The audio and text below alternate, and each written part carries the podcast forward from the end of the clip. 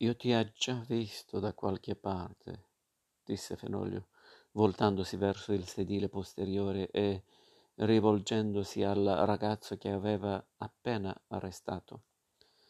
Stavo vicino al Petruzzelli la sera, quando c'erano gli spettacoli. Facevo il posteggiatore. Mi avete visto là di sicuro?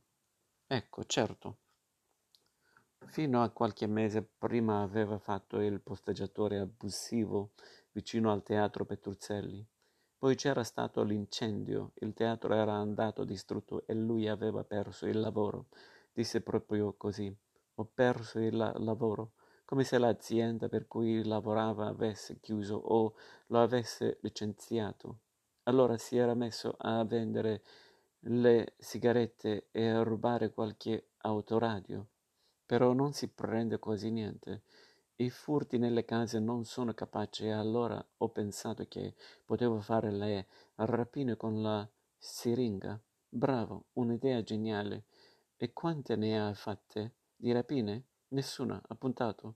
Questo è il cazzo. Era la prima volta che ho trovato a voi.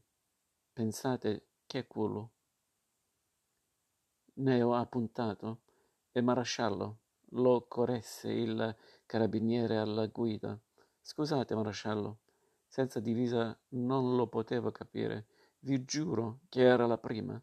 Non ci credo, disse Fenoglio, però non era vero.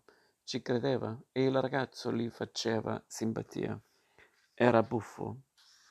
Parlava con un ritmo quasi comico. Magari in un'altra vita avrebbe potuto fare l'attore o il cabarettista, invece del piccolo delinquente di strada.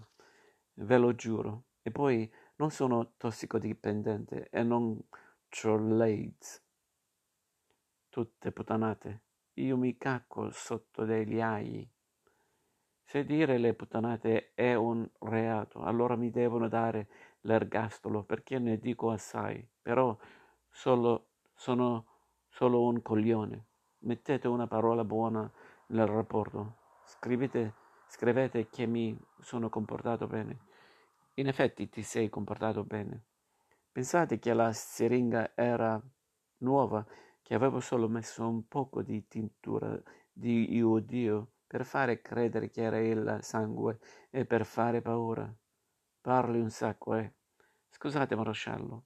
E che mi sto un poco caccando sotto? Non sono mai andato in carcere. A Fenelio, Fenolio venne voglia di lasciarlo andare. Avrebbe voluto dire al carabiniere alla guida fermati e passami le chiavi delle manette. Liberare il ragazzo, ancora non sapeva come si chiamava, e buttarlo fuori dalla macchina.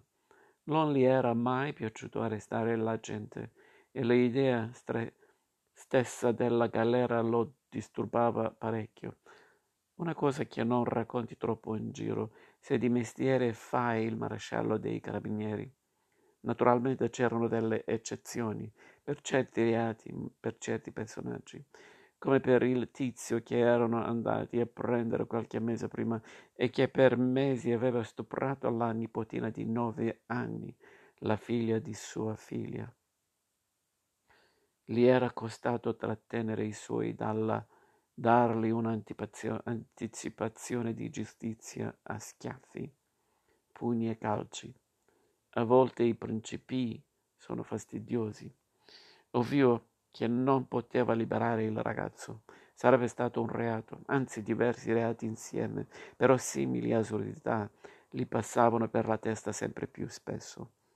Fece un gesto conclu- conclusivo con la mano, come a scacciare i pensieri molesti, quasi fossero entità svolazzanti davanti a lui. Come ti chiami? Albanese Francesco. E dici che non sei mai stato dentro? Mai, vi giuro. Si vede che sei stato bravo a non farti prendere. Il ragazzo sorrise. Però non è che ho fatto niente di speciale. Ve l'ho detto, un poco di sigarette, un poco di macchine, di pezzi di ricambio. Poi vendi un po' di fumo, no? Vabbè, qualche pezzettino. Che c'è di male? Non è che mo mi arrestate anche per queste cose che vi sto dicendo. Il maresciallo si girò a guardare la strada senza rispondere. Arrivarono negli uffici del nucleo radiomobile e Fenolio scrisse rapidamente il verbale di arresto.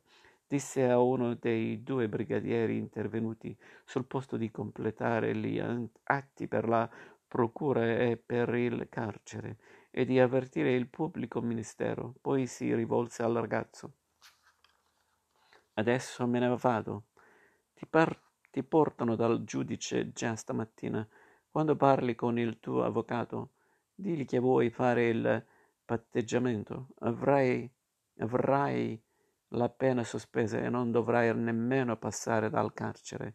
Quello lo guardò con gli occhi di un cane grato al padrone che gli ha tolto una spina dalla zampa. Maresciallo, grazie. Se vi serve qualche cosa, io me la faccio tra Madonnella e il Petruzzelli. Mi potete trovare al bar del marinaio. Qualsiasi cosa a disposizione. Il nuovo riferimento al teatro Petruzzelli lo mise di malumore. Qualche mese prima qualcuno aveva incendiato il teatro e Fenoglio non riusciva a darsi pace. Come si poteva anche solo pensare a un questo del genere? Bruciare un teatro.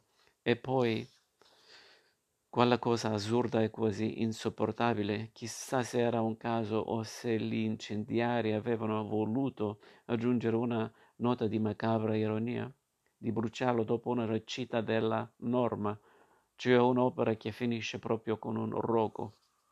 Il Petruzzelli era uno dei motivi per cui gli piaceva, gli era piaciuto stare a Bari. Quel teatro enorme, duemila persone ci entravano, dove si arrivava a piedi dalla caserma in dieci minuti. Spesso, se c'era un concerto o l'opera, Fenoglio rimaneva in ufficio fino a sera per poi andare direttamente in terzo ordine fra i freghi e gli stucchi, quando si trovava là, quasi credeva alla reincarnazione. Sentiva in modo così intenso la musica, quella di alcuni musicisti, soprattutto di epoca barocca, più di tutti Handel, da pensare che in un'altra vita poteva essere stato un maestro di cappella della provincia tedesca. E adesso che il teatro non c'era più, chissà se lo avrebbero mai ricostruito e chissà se i responsabili sarebbero mai stati individuati, processati e condannati. La procura aveva aperto un fascicolo per incendio colposo contro ignoti, un buon modo per dire che non avevano la più pallida idea di cosa fosse accaduto. A Fenoglio sarebbe piaciuto occuparsi delle indagini, ma erano state affidate ad altri e lui non poteva farci niente. Va bene, albanese, non fare fesserie non troppe almeno, gli disse don dandogli una pacca sulla spalla e allontanandosi in direzione del proprio ufficio. Sulla porta trovò un giovane carabiniere che lo aspettava. Il signor capitano vuole parlarle. Ha detto il raggiungerlo da lui. Il capitano Valente era il nuovo comandante del nucleo operativo. Fenolio non aveva ancora capito se l'uomo gli andava a genio o lo metteva a disagio. Forse entrambe le cose. Certo era piuttosto diverso dagli altri ufficiali con cui aveva avuto a che fare in vent'anni di vita nell'arma. Era arrivato solo da qualche giorno, nel pieno di quella guerra criminale di cui nessuno ancora riusciva a cogliere il senso. Veniva da Roma, dal comando generale, e nessuno sapeva per quale motivo l'avessero mandato a Bari.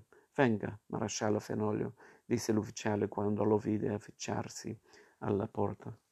Uno dei comportamenti che lo lasciavano perplesso era proprio questo. Il capitano Valente dava del lei a tutti, facendo sempre precedere il cognome dal grado.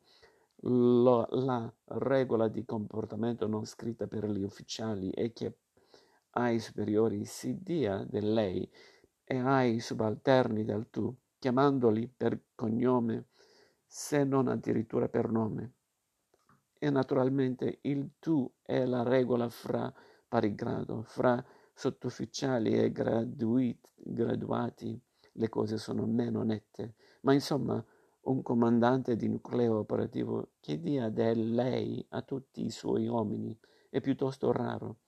Perché si comportava così? Preferiva mantenere le distanze con i sottoposti. Era un uomo particolarmente formale o particolarmente timido? Buongiorno, signor capitano, disse Fenoglio. Si accomodi, disse Valente, indicando la sedia con la mano. Quella combinazione di formalità e di cordialità era difficile da decifrare. Poi l'arredamento della stanza. Niente gagliardetti, niente crest, niente calendari dell'arma. Nulla suggeriva che quello fosse l'ufficio di un capitano dei carabinieri. C'erano il televisore, un impianto stereo di buona qualità, un divanetto e delle poltrone, un piccolo frigorifero e alcuni quadri di impronta espressionistica, un po' alla Egon Schiele. Nell'ambiente alleggiava un lieve profumo proveniente, con ogni probabilità da un diffusore con lei bastoncini di legno, un accessorio non propriamente marziale. Erano già due giorni che volevo parlarle. Sono arrivato a Bari in un brutto momento, temo. In effetti sì, signor capitano. Fra l'altro con l'incidente capitato al tenente. Non ha nemmeno un ufficiale di supporto. Il tenente si era rotto una gamba giocando a calcio e ne avrebbe avuto per tre mesi. Il nucleo operativo si era così ritrovato di colpo con un capitano nuovo, senza nessuna conoscenza della città e della sua geografia criminale, privo del secondo ufficiale e nel pieno di una guerra di mafia. Mi fa capire cosa sta succedendo in città, disse Valente.